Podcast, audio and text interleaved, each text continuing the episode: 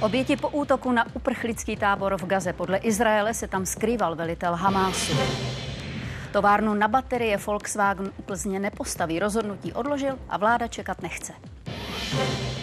210 miliard schodek ke konci října. Podle premiéra kabinet plánovaný rozpočet dodrží.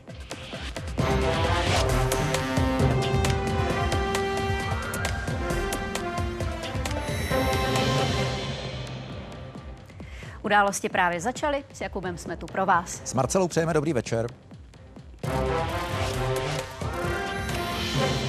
Desítky mrtvých hlásí v sever pásma Gazy po úderu izraelského letectva. Jeruzalém tvrdí, že se tam v největším uprchlickém táboře Jabalia ukrýval Ibrahim Biari, velitel Hamásu, odpovědný za teroristický útok ze 7. října. Měl zemřít společně s mnoha ozbrojenci. Ale nejvyšší ztráty za jediný den od začátku války oznámili i sami izraelské síly. Při pozemní operaci v Gaze v úterý padlo 15 vojáků. Premiér Netanyahu striktně odmítá výzvy výzvy k přerušení bojů. Hamás, jak řekl, představuje čiré zlo, které musí být zničeno.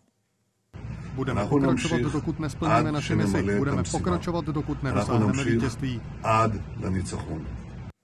Jeruzalém Hamás viní, že civilisty v Gaze zneužívá jako živé štíty. Ozbrojenci se v táboře Jabalia měli skrývat v síti tunelů, které se po dopadu rakety částečně propadly. Škody na povrchu jsou proto velké a počet obětí nejspíš poroste.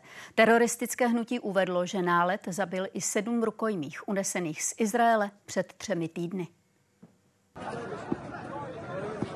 Stovky palestinců obstoupili kráter vyhloubený leteckou pumou. V troskách celého bloku budov se pokoušeli najít přeživší.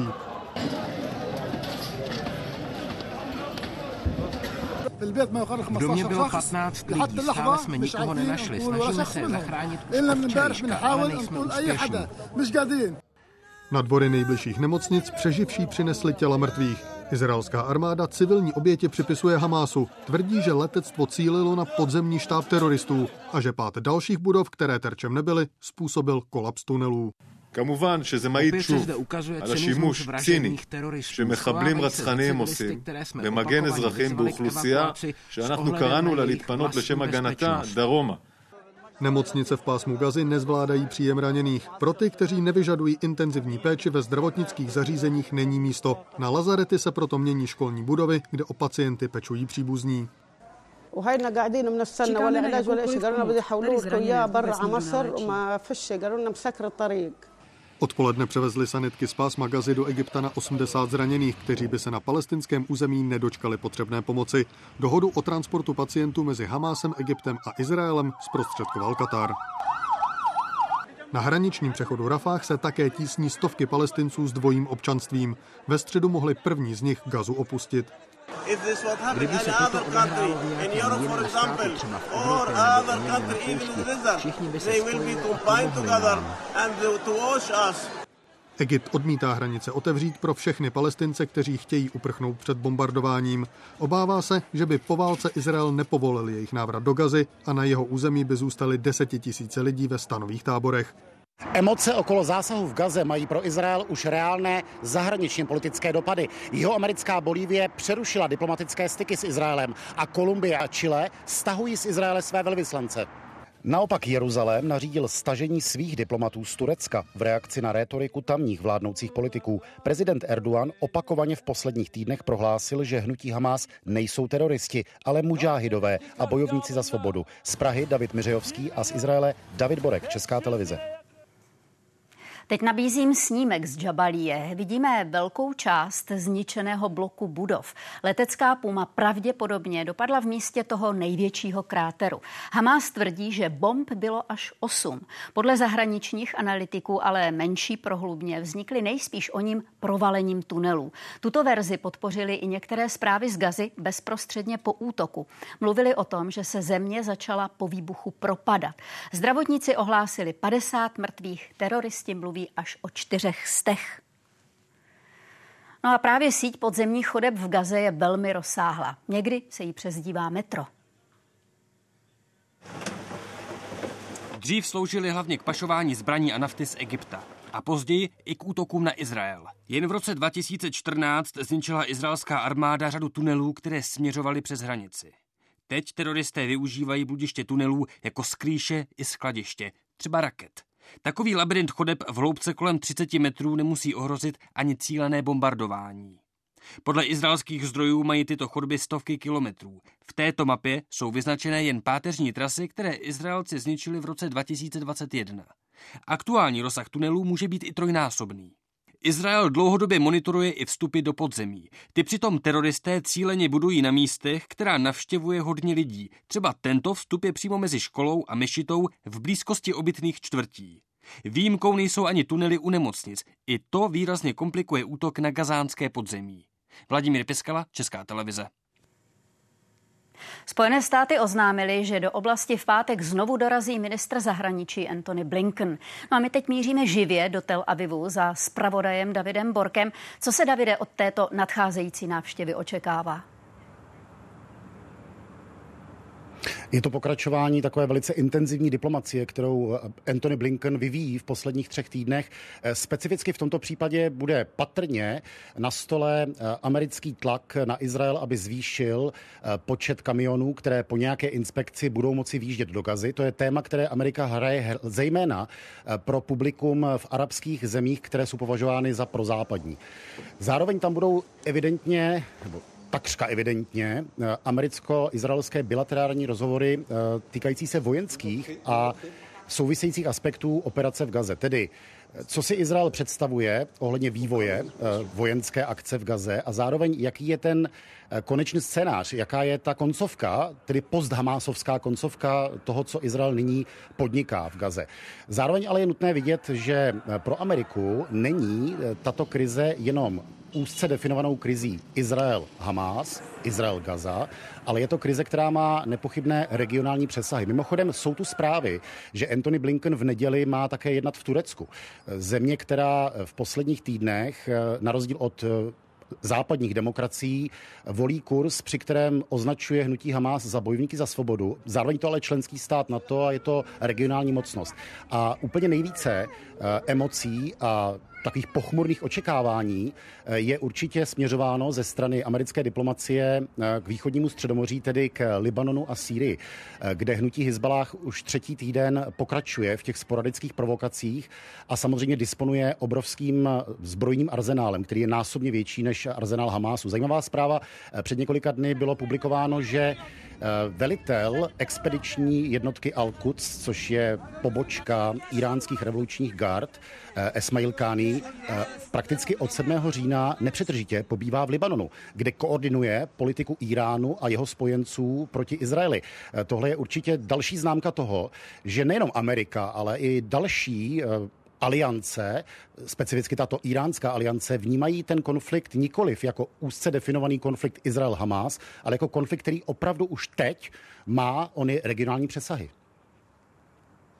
Hlasem Izraele v Evropě bude podle premiéra Petra Fialy Česko. Předseda vlády to řekl na podvečerním schromáždění na Pražském staroměstském náměstí.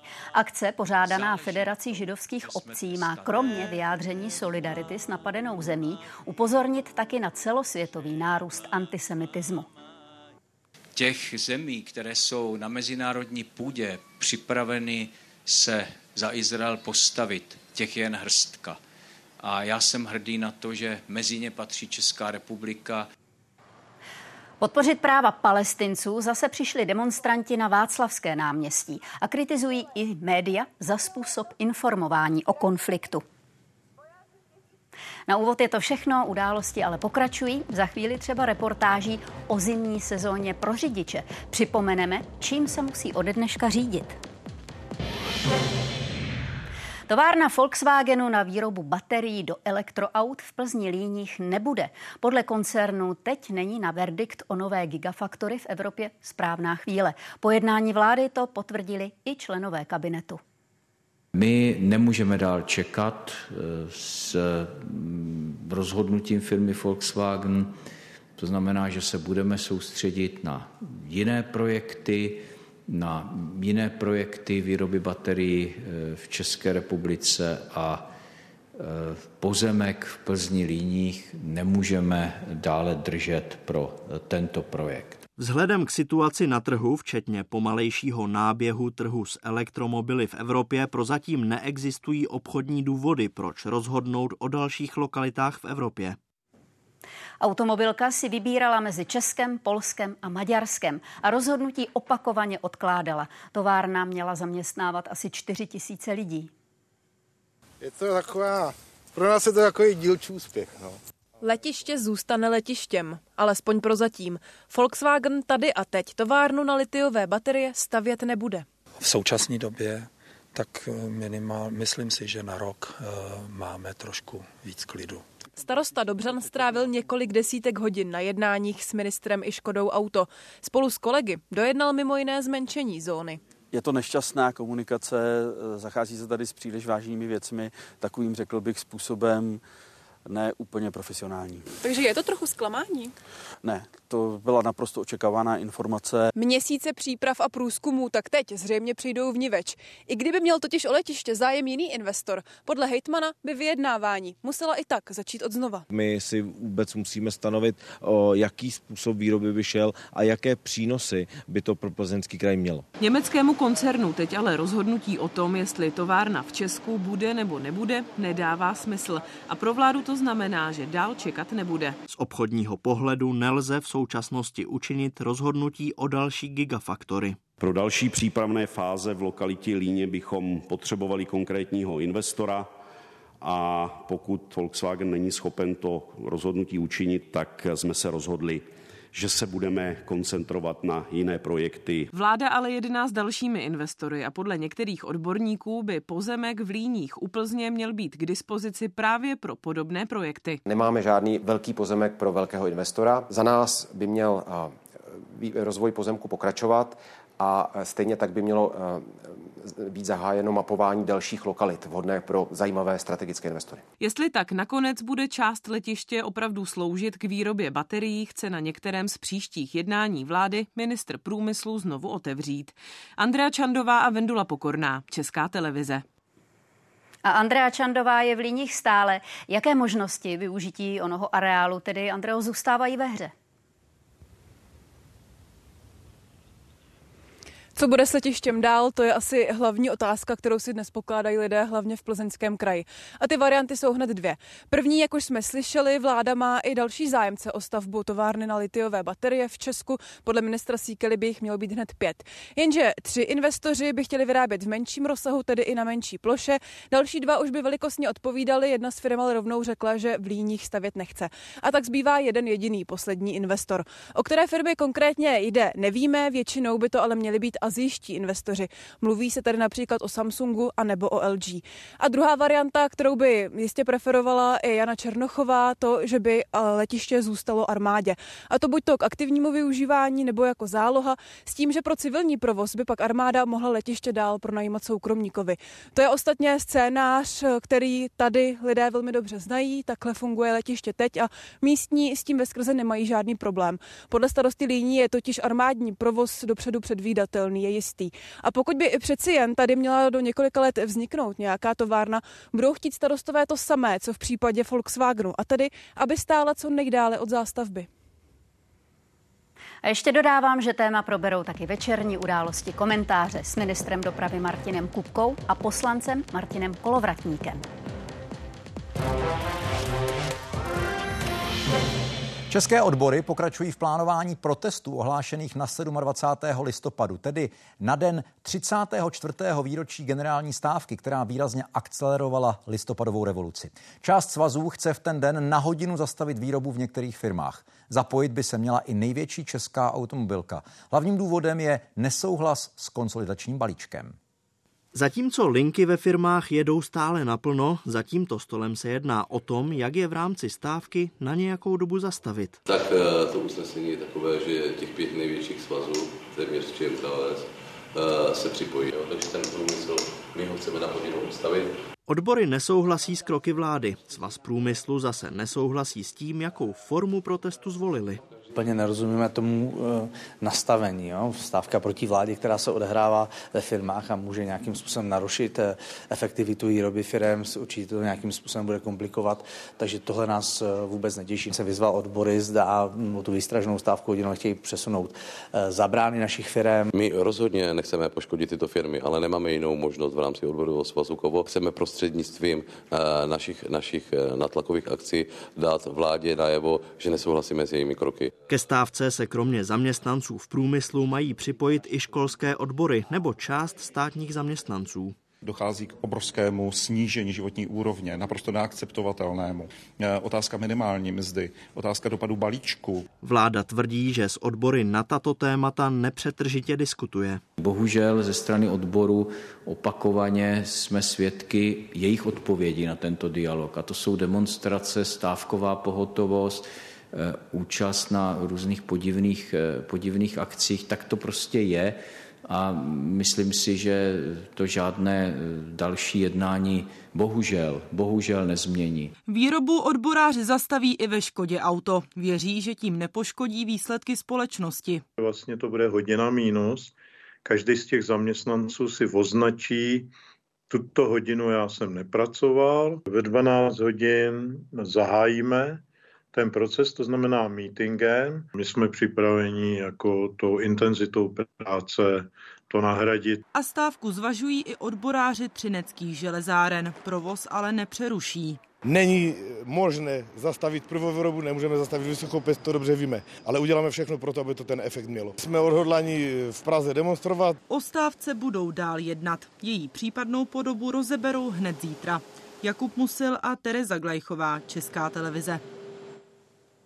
Rusko podle ukrajinského ministra vnitra bombardovalo za posledních 24 hodin 118 měst a vesnic. Vůbec nejvíc od začátku roku. Nálety mimo jiné zasáhly rafinérii v Kremenčuku v centrální části. Častým cílem ostřelování jsou i obce u hranic s Ruskem.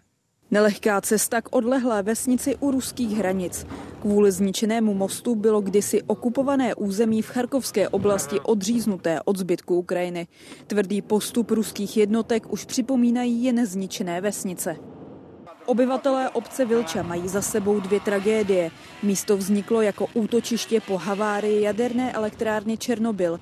I hned na počátku invaze vesnici ovládly ruské síly, které se stáhly až po půl roce. Povodli se jak Chovali se jako, jako prasata. Rabovali domy, dělali, co se jim zachtělo. Грабували budinky, що хотіли, те робили. Vilča žije v neustálém nebezpečí. Necelých pět kilometrů od ruských hranic síly Moskvy vesnici pravidelně ostřelují a zdejší obyvatelé si museli zvyknout na pravidelné přelety průzkumných dronů.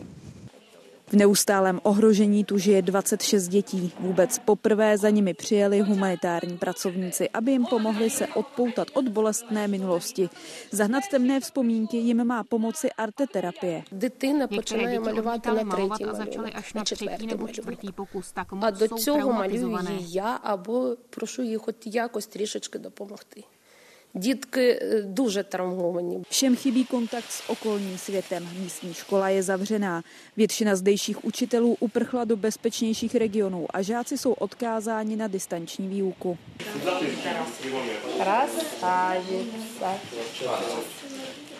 Malovali jsme, byla legrace, pošel jsem hodně kamarádů. Zůstřiv дуже багато Některé děti zblízka pocítili krutý teror okupantů. Vše se vyhrotilo poté, co se skupina žáků pokusila sundat z radnice ruskou vlajku. Vojáci je i hned zajali. Одевали мешок им на голову и начинали, почему вы это сделали, зачем вы это сделали, били.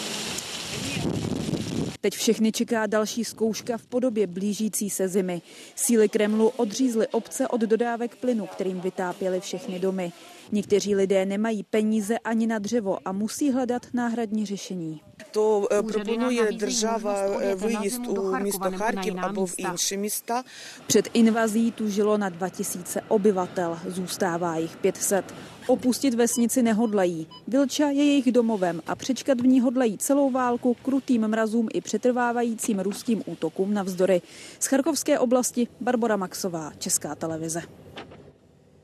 Německá vláda chce zpřísnit tresty pro převaděče. Hrozit jim má až doživotní vězení, a to v případě, že během přepravy někdo zemře. Současné zákony počítají na nejvýš s 15-letým trestem. Návrh nových pravidel dnes schválila vláda a brzy o něm bude hlasovat parlament. I dva roky po smrti rozplakal přátele. Slovenský herec, textař a zpěvák, významný československý umělec Milan Lasica tajně natočil ke konci života poslední album Básnění. Tvůrci dnes projekt představili a zveřejnili první píseň i s videoklipem. Píšem vám tento list do jesenného temna, abyste neplakali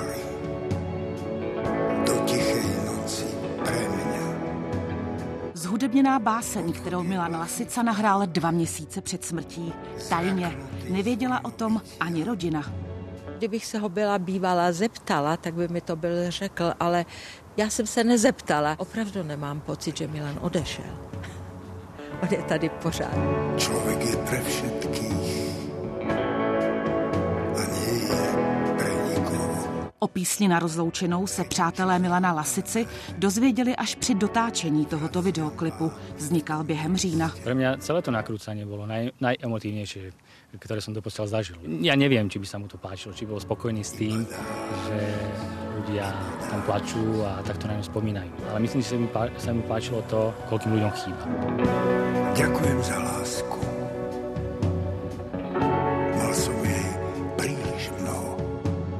Jak si navenek vystupoval velmi sarkasticky, vtipně a mě to fakt dojalo. Bylo to takové hezké rozloučení s Milanem, s jeho neznámou stránkou. Odchod je iba, iba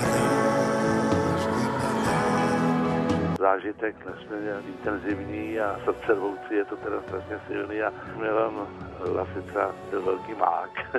Jakoby člověk si říkal, že chtěl uzavřít asi ten svůj život něčím takovýmhle a jestli to už nějak cítil, je to neuvěřitelný, no je to až takový, až eh, to bere dech. Tak jako před dvěma lety odešel, nečekaně na jevišti, stejně tak se teď připomněl. Příští rok by mělo výjít celé album s dalšími utajenými skladbami. Jan Šilhan a Pavla Sedliská, Česká televize. Těžko neplakat. Těžko neplakat.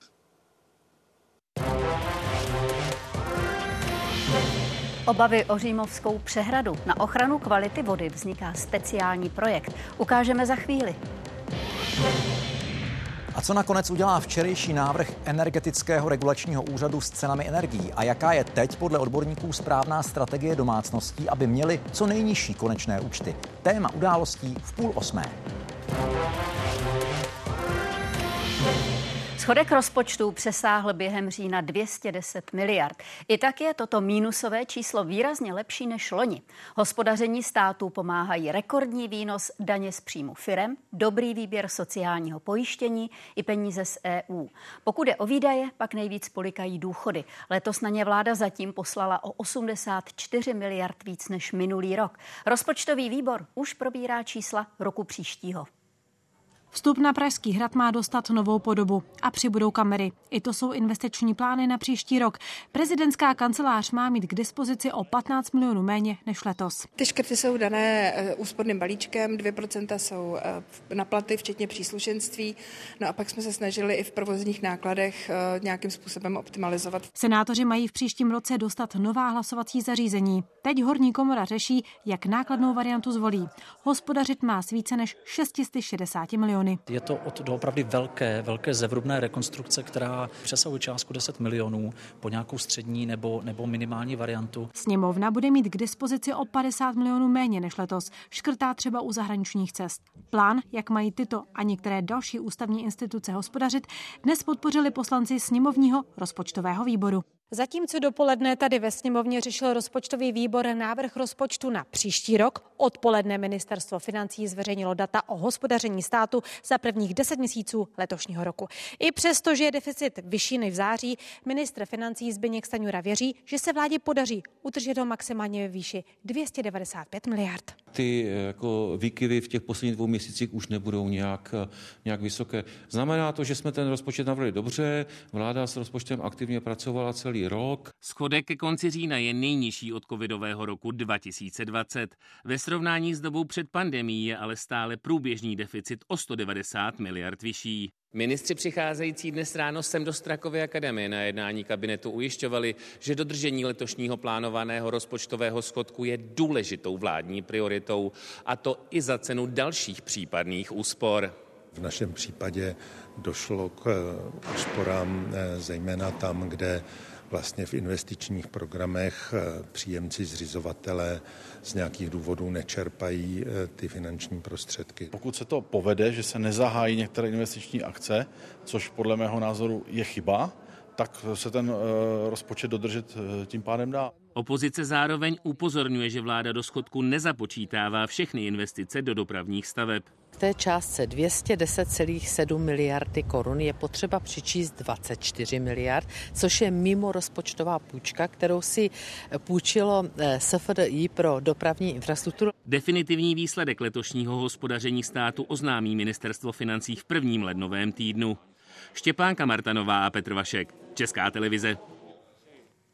Ekonomické počínání státu má vylepšit vládní úsporný balík, a to asi o 150 miliard během dvou let. Jenže Senátní hospodářský výbor jeho schválení nedoporučil. Rozhodl jeden hlas. Členové se neschodli ani na případných úpravách.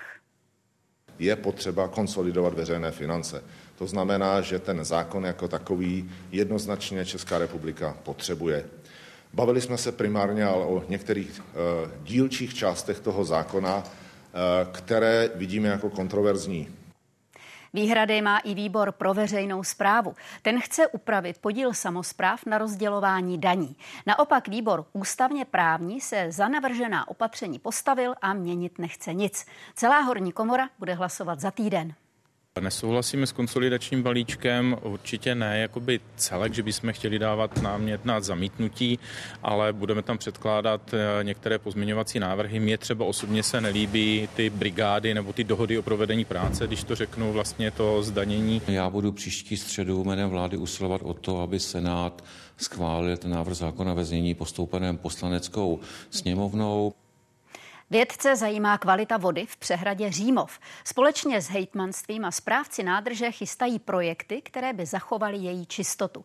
Do budoucna oni mají obavy. Právě tenhle zdroj zásobuje na jihu Čech většinu domácností.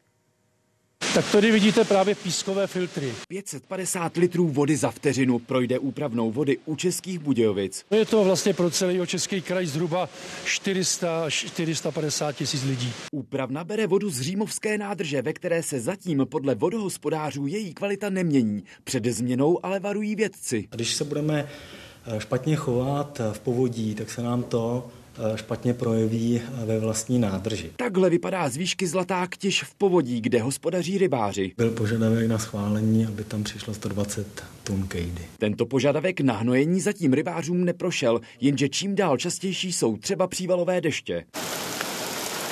Čističky pak nestíhají a nevyčištěná odpadní voda protéká dál do povodí. Proto kraj z hydrobiology připravují sérii projektů. Aby se nám nestalo to, co se děje na jiných vodních nádržích, které postupně třeba zelenají, dostává se do nich hodně fosforu. Povodí zná dobře spisovatel Milan Koželuch. Prudíš? Jo? Sem se dívej. Zrovna je v Novohradských horách u Jiřické nádrže. Podle něj ovlivňuje Římov minimálně. Určitě ne v porovnání s tím, že nad Římovem jsou obce a města o 12 000 obyvatelích a zhruba 50 hektarů hospodářských rybníků. Přesto se vědci chtějí na Jiřickou nádrž taky zaměřit. Vlastní soukromá firma nasazuje do ní ryby, aby je mohli chytat sportovní rybáři. Nádrž by se měla do tří let stát zvlášť chráněným územím. Jaký stupeň ochrany to bude, zatím nikdo neupřesnil. Martin Donát, Česká televize Jižní Čechy. Robotické operace, podle lékařů budoucnost medicíny. Například v ústřední vojenské nemocnici v Praze provádějí pomocí přístroje skoro všechny urologické zákroky a ginekologických asi půlku. Zároveň počítají s tím, že se čísla budou zvyšovat můžu s nimi provádět pohyby, které v podstatě kopírují pohyb eh, lidského zápěstí. Joystick místo skalpelu používá Pavla Svobodová už víc než sedm let. Je to první žena v Česku, která získala povolení provádět gynekologické operace roboticky. Cvičíme na simulátoru, provádíme různá cvičení právě na pohyb nástrojů, šití a pak se obvykle uh, provádí první operace na modelu. Uh, používají se dosud zvířecí modely. Výcvik absolvovala za čtyři měsíce a od té doby pomocí tohoto přístroje odoperovala desítky žen. Nejenže mi zachránila život, ale ještě mi ho výrazně zkvalitnila teda. Denise Pechové roboticky odstranila dělohu kvůli nádoru. Na co jsem hlavně myslela, bylo, jak to říct manželovi, aby se nevyděsil, protože já jsem byla přesvědčená opravdu, že se z toho dostanu, protože ty problémy jsou řešitelné, obzvlášť když jsou na začátku. Robot pracuje přesněji než ruka chirurga. Zásah do těla pacienta je tak menší než při klasickém zákroku. Lékaři ho proto využívají k čím dál většímu množství operací. Tu první tady v ústřední vojenské nemocnici provedli před 18 lety. A to je vlastně ta dvě generace starší verze. Jo? Ten operační sál vypadá podobně. Robot je přesnější než člověk a dostane se bez potíží i na těžko dosažitelná místa. My byli zvyklí, zejména z té otevřené operativy, že pacienti s náma byli v nemocnici dva, tři, čtyři týdny po sáhlém výkonu. Dneska prostě po využití robotické technologie, tak už v den operace vlastně je postaven, druhý den chodí a z nemocnice většinou odchází během jednoho týdne. Pár dní po výkonu mohla odejít domů i Denisa Pechová. Jak mě pustili, tak už jsme s manželem chodili prostě na procházky a, a po kavárnách, takže já na ten květen 2018 eh, paradoxně vzpomínám moc hezky. Díky operaci přišla taky o migrény a další podobné potíže a má tak, jak sama říká, o orgán lehčí život. Johana Šulcová, Česká televize. I firmy reagují na ohlášené změny cen elektřiny. Energetický regulační úřad zveřejnil svůj návrh včera. Obsahuje zvýšení regulované části o 70 až 200% podle typu napětí. Takto razantní skok konečných účtů podle vlády ale nehrozí. Ceny silové složky totiž klesají. Přesto bude dále s podnikatelskými svazy jednat. Ty doufají, že zvýšení nakonec bude méně výrazné. Chleba pečou v této pekárně v Radotíně přes 30 let. K výrobě potřebují jak elektřinu, tak plyn pro pec. Platíme zhruba 30 a 30 tisíc, 60, 70 tisíc měsíčně. Už loni zvýšili ceny pečiva. Ovlivnila je dražší mouka, ale i větší platby za energie. Jejich další růst by mohl ceny znovu zvednout a to asi o korunu na bochník chleba. Jestliže to tam takhle stoupí, tak v podstatě asi se tomu zase na jaře nebo v lednu, únoru nevyhneme průběhu roku zdražili i v tomto pražském květinářství a zákazníci nakupují méně. Poslední dva roky rostou náklady neustále. Bojím se, že budeme muset zavřít obchůdek. Šetřejí úplně všichni. Zákazníci řeší i tuhle tu stránku, že si rozmyslí, jestli prostě to nutně potřebují. Náklady na energie tvoří u kosmetických výrobků této firmy 10 až 20% ceny. Ještě více je to u krémů, které jsou z hlediska spotřeby elektřiny nejnáročnější. Jsme schopni tu, tu cenu a tu navýšení rozprostřít tak nějak přiměřeně a optimalizovaně, aby se to nedotklo jednoho výrobku a rozprostřít to, aby zase zákazník nepocítil jako výrazný jako zvýšení. Navíc příští rok budou výrobu stěhovat pořídí úspornější stroje a také fotovoltaickou elektrárnu, která by měla pokrýt 90% spotřeby elektřiny. Jsou obory, kde si mohou firmy dovolit eh, podstatnou část toho navýšení do těch cen eh, propsat.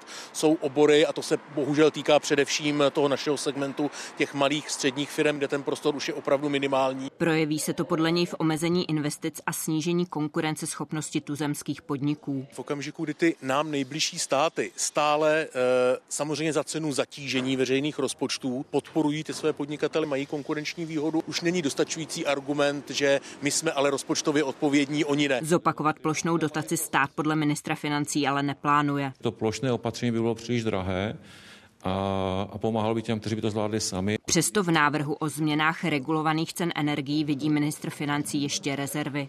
Redakce Ajitka Fialková, Česká televize. Energetický regulační úřad plánuje zdražit regulovanou složku elektřiny pro firmy v průměru o 113% U velmi vysokého napětí dokonce o 206% V případě plynu je to v průměru 42,5% Zdražovat se bude i v případě domácností a živnostníků. Pevná složka elektřiny se má v průměru zvýšit o 1,70% Zdražit by se měl i plyn, a to o 9 a 30% Od včerejšího zveřejnění probíhá připomínkové řízení. Konečné rozhodnutí o růstu cen padne do konce tohoto měsíce. No a ono oznámení energetického regulačního úřadu vzbudilo novou vlnu zájmu Čechů o dodávky energií. Experti radí počkat do konce měsíce a podívat se na ceníky napříč trhem. Do tohoto klientského centra v Praze přijdou každý den zhruba třistovky lidí. Zájem Čechu o informace ohledně energií je enormní a po včerejším oznámení energetického regulačního úřadu ještě stoupl. Zaznamenali jsme zvýšený provoz na naší zákaznické lince. Lidé se zajímali o to, co to pro ně znamená. Experti na energetiku radí, klient by měl vyčkat, až budou nově regulované ceny dané. Teprve další krok je smlouva s dodavatelem. Smlouva s fixací. Smlouvu na dobu určitou je možné vypovědět 20 dní před koncem. V té době by měl ale už zákazník vědět, jaké tarify nabízí jeho dodavatel a jaké konkurence. Zákazník, který měl, řekněme, předkrizovou cenu zafixovanou a tam končí, tam to zdražení bude opravdu markantní u zákazníků, kteří jedou, řekněme, v tom vládním stropu, ten bude právě v těch jednotkách procent, nebo si dokonce zákazník může i polepšit. Když už nic nemůžeme udělat s tou regulovanou složkou ceny, tak eh, můžeme optimalizovat tu druhou část ceny, to znamená vybrat si levnějšího dodavatele. Krátkodobou fixaci do dvou let přitom odborníci doporučují. Ten trend fixovat přetrvává a naopak jako sílí. Zákazníci chtějí mít jistotu. Na počátku roku preferovali preferovali hodně jednoleté fixace, dneska už se vrací na dvouleté fixace. Smlouvy na dobu neurčitou. Tady je výpovědní lhuta tři kalendářní měsíce. I tady by měl mít zákazník v ten okamžik už budoucí tarif předvybraný. Proces přechodu je totiž rychlý. Nižší ceny. Většina dodavatelů elektřiny v posledních týdnech zlevnila nebo se chystá jít s cenou dolů od prosince nebo ledna. To výrazné snížení eh, těch cen na té silové složce kompenzuje eh, případný růst na regulované složce. Většinou domácností se to prostě nedotkne. Nevždy jsou ale pro všechny klienty stejné nabídky. Tady experti radí pečlivě hledat tarif na míru. Jsou ceníky pro, řekněme, stávající zákazníky a jsou ceníky pro nové zákazníky, které mohou být výhodnější. Ještě před třemi lety byl zájem Čechů o hledání nejlepších nabídek relativně malý. Po sérii krachu se ale chování mění. Svého dodavatele letos mění až 30 tisíc domácností měsíčně. Hana Vodličková, Česká televize. A teď už další témata. Za chvíli vás vezmeme na ne zcela obvyklou dražbu do Šumperka, kde si zájemci mohli koupit třeba polní toaletu. Na mátkových kontrolách na pomezí se Slovenskem budou policisti pokračovat do 22. listopadu. Původně měli skončit zítra. Vláda je ale prodloužila. Ve Starém Hrozenkově na Uhersko-Hradišťsku je Josef Kvasnička. Josefe, přísnější režim zavedli v posledních dnech právě Slovensko a spolu s ním Maďarsko. Projevilo se to nějak na počtech zadržených na české hranici? Začíná se to projevovat, eh, nicméně na naší hranici ty kontroly dál pokračují a to i právě teď tady ve Starém Hrozenkově. Eh, policejní hlídka na Mátkově zastavuje osobní auta, nákladní auta a dodávky pak zastavuje bez výjimky všechny, protože hlavně dodávky patří mezi nejčastější dopravní prostředky eh, převaděčů. Za necelý měsíc policisti na hranicích se Slovenskem už zkontrolovali 230 tisíc osob, zadrželi 1154 migrantů a 54 převaděčů. V posledních dnech ale přece jen ta čísla klesají, dokonce dnes po velmi dlouhé době zatím nebyl žádný eh, záchyt a možná se už opravdu začínají projevovat ta opatření, eh, která Maďarsko udělalo na hranici se Srbskem, Slovensko pak na hranici eh, s Maďarskem. No a jak vypadá situace tady na česko-slovenské hranici, to je zřejmé za mnou. Nicméně podle Petra Fialy, podle premiéra Petra Fialy je nutné, aby se evropské státy co nejdřív dokázali zhodnout na důslednější eh, migrační a asilové politice. To, co skutečně je potřeba udělat, je přijmout evropské řešení, jiný přístup k nelegální migraci na evropské úrovni, který by obsahoval zrychlené, zrychlené vyhošťování, lepší ochranu vnějších hranic, lepší spolupráci se třetími zeměmi, ať už strojovými nebo transitními. Vrchní státní zastupitelství obdrželo návrh na obžalobu 11 lidí v kauze Dozimetr. Teď vyhodnotí, zda ji skutečně podá, anebo věc vrátí Národní centrále proti organizovanému zločinu. Případ se týká možných manipulací s veřejnými zakázkami pražského dopravního podniku. K této věci mohu dodat, že jen samotný návrh na podání obžaloby eh, obsahuje více než 300 stran, kdy spisový materiál čítá téměř 18 000 listů.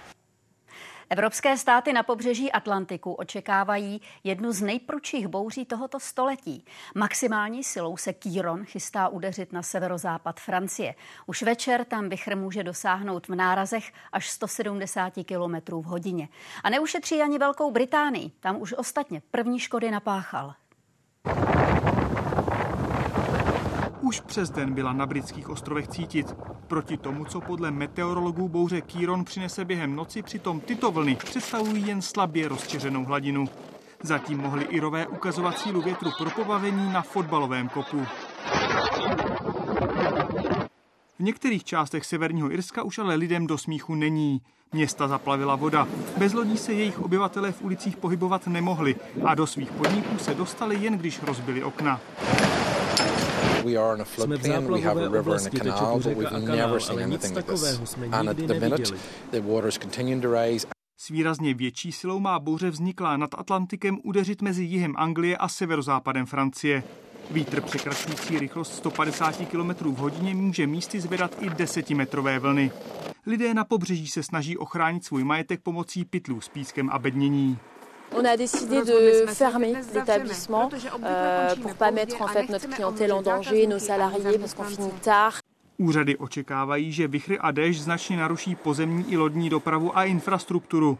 Obyvatelé menších ostrovů v kanálu La Manche se proto předzásobili a vykoupili část zboží v obchodech. A doufají, že se bouře ve čtvrtek přežene přes jejich domovy bez větších škod. Jakub Netl, Česká televize. Hnutí ANO u ústavního soudu napadlo penzijní novelu. Žádá zrušení přísnějších podmínek pro předčasný důchod. Nově je možné odejít dřív do penze tři roky před řádným termínem místo pěti let. Zástupcům hnutí vadí hlavně zavedení změn bez přechodného období. Když chcete jít do předčasného důchodu, tak se rozhodujete měsíce, neli roky. Vy se nerozhodnete v neděli večer, že v pondělí ráno půjdete do předčasného důchodu.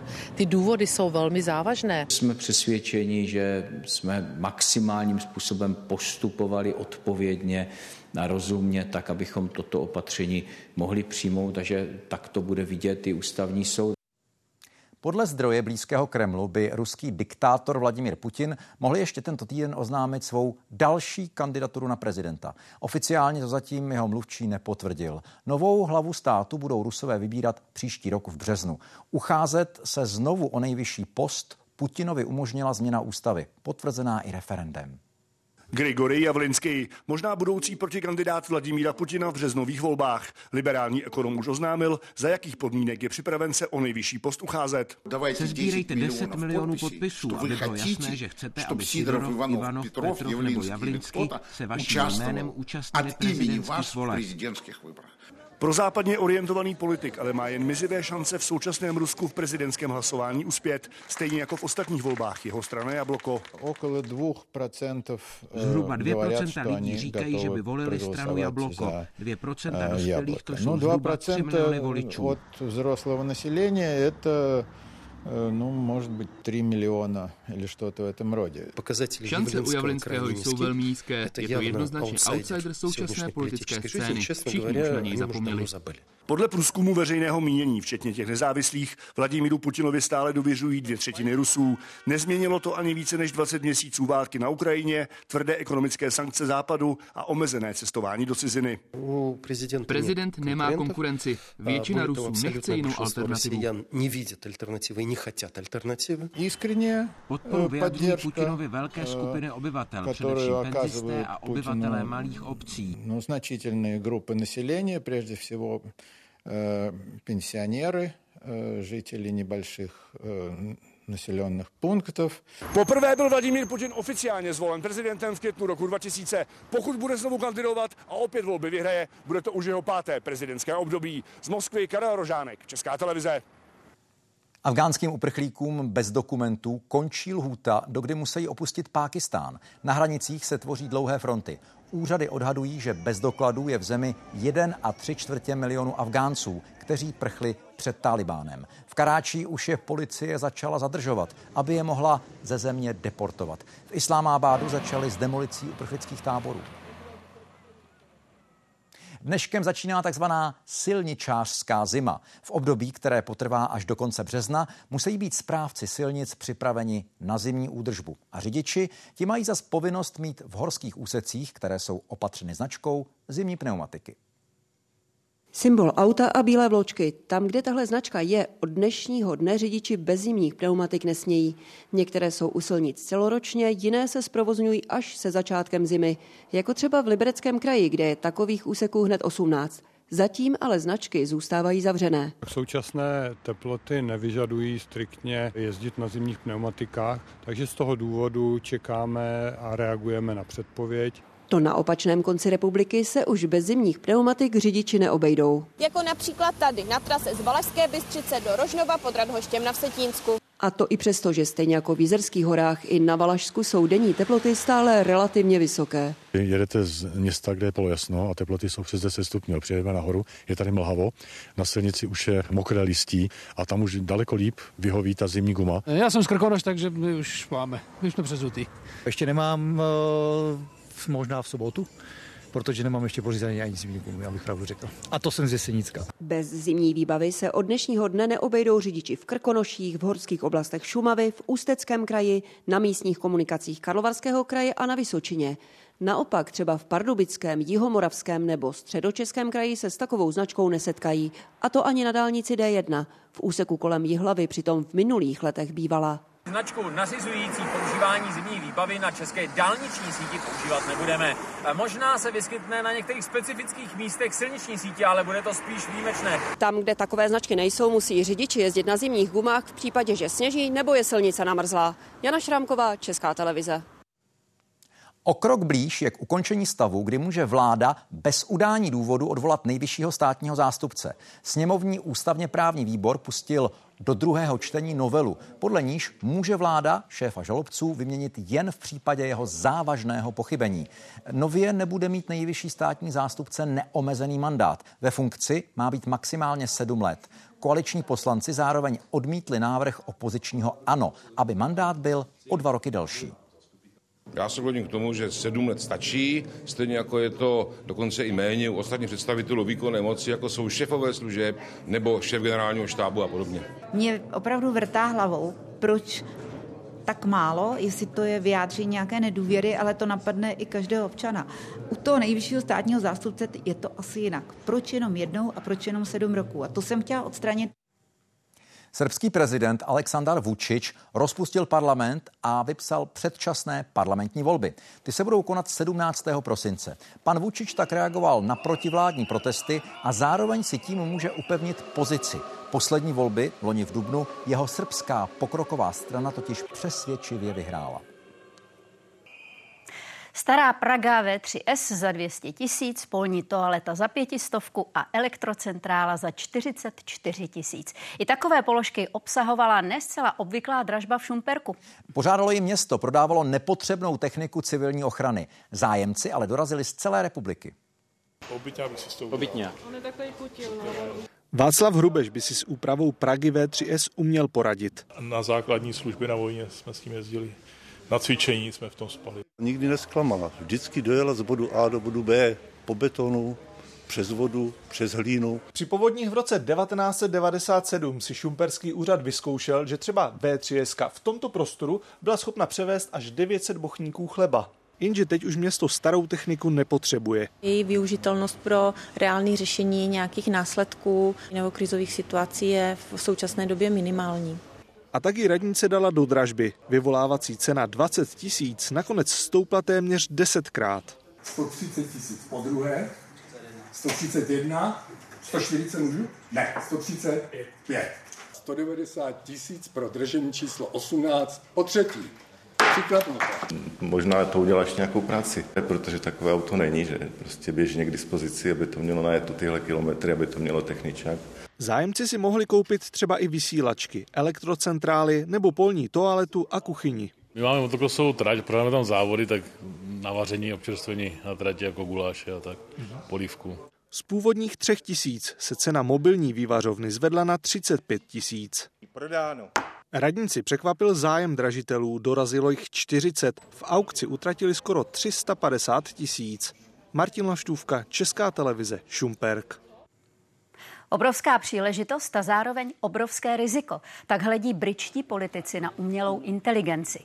Světový summit o její bezpečnosti se ode dneška symbolicky koná v Bletchley Parku. To je místo, kde kryptologové a matematici za druhé světové války prolomili nacistický kód Enigma. Setkání se účastní šéfka Evropské komise i zástupci Číny. Britský premiér pozval na summit také zástupce velkých internetových společností, jako je třeba Google nebo Meta. Podle Sunaka potřebuje svět přijmout pravidla pro umělou inteligenci. Jinak hrozí, že v budoucnu by se právě umělá inteligence mohla vymknout kontrole. Zítra vzpomeneme na blízké, kteří už s námi nejsou. Památku zesnulých neboli dušičky provází řada akcí. My se právě díváme na staroměstských hřbitov v Českých Budějovicích. Ten se před pár desítkami minut otevřel veřejnosti. A to teprve po třetí od svého zániku. Podle historických pramenů je pohřebiště starší než samotné náměstí Přemysla Otakara II. Na Pražské vysoké škole ekonomické pokračuje spor o odvolání děkana Miroslava Ševčíka. Senát Národohospodářské fakulty rozhodl, že se k návrhu nemůže vyjádřit. Na stanovisko přitom čeká rektor. Podle něj Ševčík dlouhodobě poškozuje dobré jméno školy. Tento odmítá.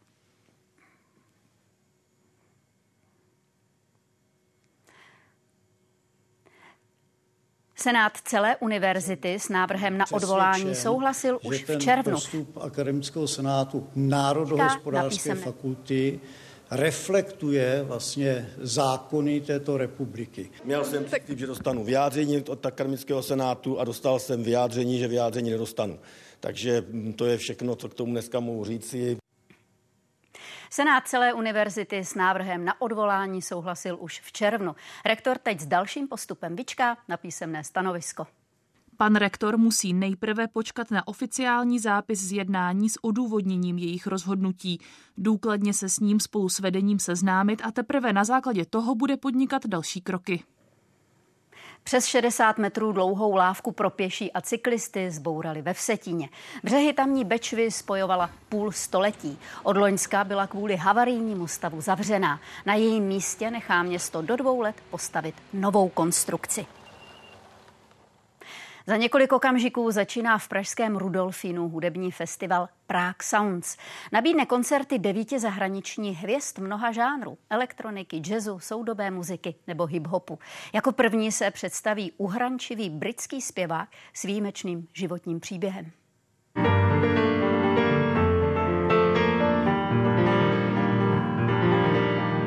Mluvím o tom nerad. Lidé si to příliš romantizují, říká Benjamin Clementine, který čtyři roky spal po pařížských ulicích jako bezdomovec. Živil se hraním. It's like talking about your ex-girlfriend, you know, being asked to I see, it's like I see, being, being I see. asked to, to, you know, by somebody to Mm, always have to remember your ex, you know. It's a, it's a difficult one. I dream.